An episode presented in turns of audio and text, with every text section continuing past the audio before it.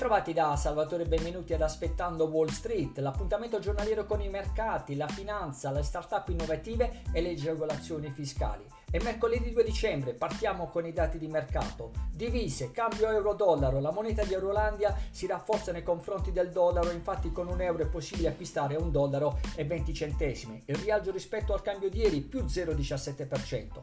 Piazza degli affari con il Fulz MIB, le 40 azioni più importanti del italiano è in ribasso rispetto al valore dell'indice di ieri, 21.972, performance negative di meno 0,58%, ma nonostante questo ci sono titoli che sono andati in positivo e titoli negativo. Quali quelli positivi? Saipem più 2,6%, Moncler più 1,51%, Amplifon più 1%. In negativo prevalentemente gli assicurativi, Banca Generale meno 3,21%, Unipol meno 3,08%, Atlantia meno 2,68%. Mercato delle materie prime, l'indicatore CAB, l'indicatore mondiale 169,59 più 0,43% rispetto al valore dell'indice precedente. Metallo giallo 1830 dollari l'oncia, vi ricordo che l'oncia è 31,104 grammi, quindi rialzo loro dello 0,64% rispetto a ieri. Anche i prezzi degli energetici, prendiamo solo come punto di riferimento il Brent, il, il petrolio quotato in Europa, 48,18 dollari al barile, un barile 158 litri di petrolio, più 0,85% rispetto a ieri.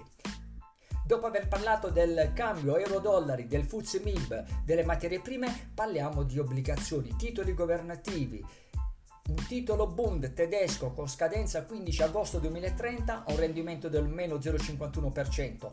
Il titolo italiano, il BTP, scadenza 1 aprile 2031 con una cedola facciale dello 0,90% ha chiuso a più 0,64% per cui lo spread oggi è 116 meno 0,03 rispetto a ieri terminiamo con la panoramica sulle società di calcio quotate in borsa. Seduta abbastanza negativa per la Roma per alcuni versi, positiva per altri. Chi intendesse comprare, chi è tifoso della Roma, sicuramente oggi è stata una buona giornata per gli acquisti. Infatti la Roma ha chiuso a 0,30 centesimi in ribasso del 4,44%. Meno negativa invece la Lazio, più 1,28 euro e ha chiuso a meno 0,46%. Juventus positiva 0,84 con un rialzo dell'1,67% rispetto a ieri.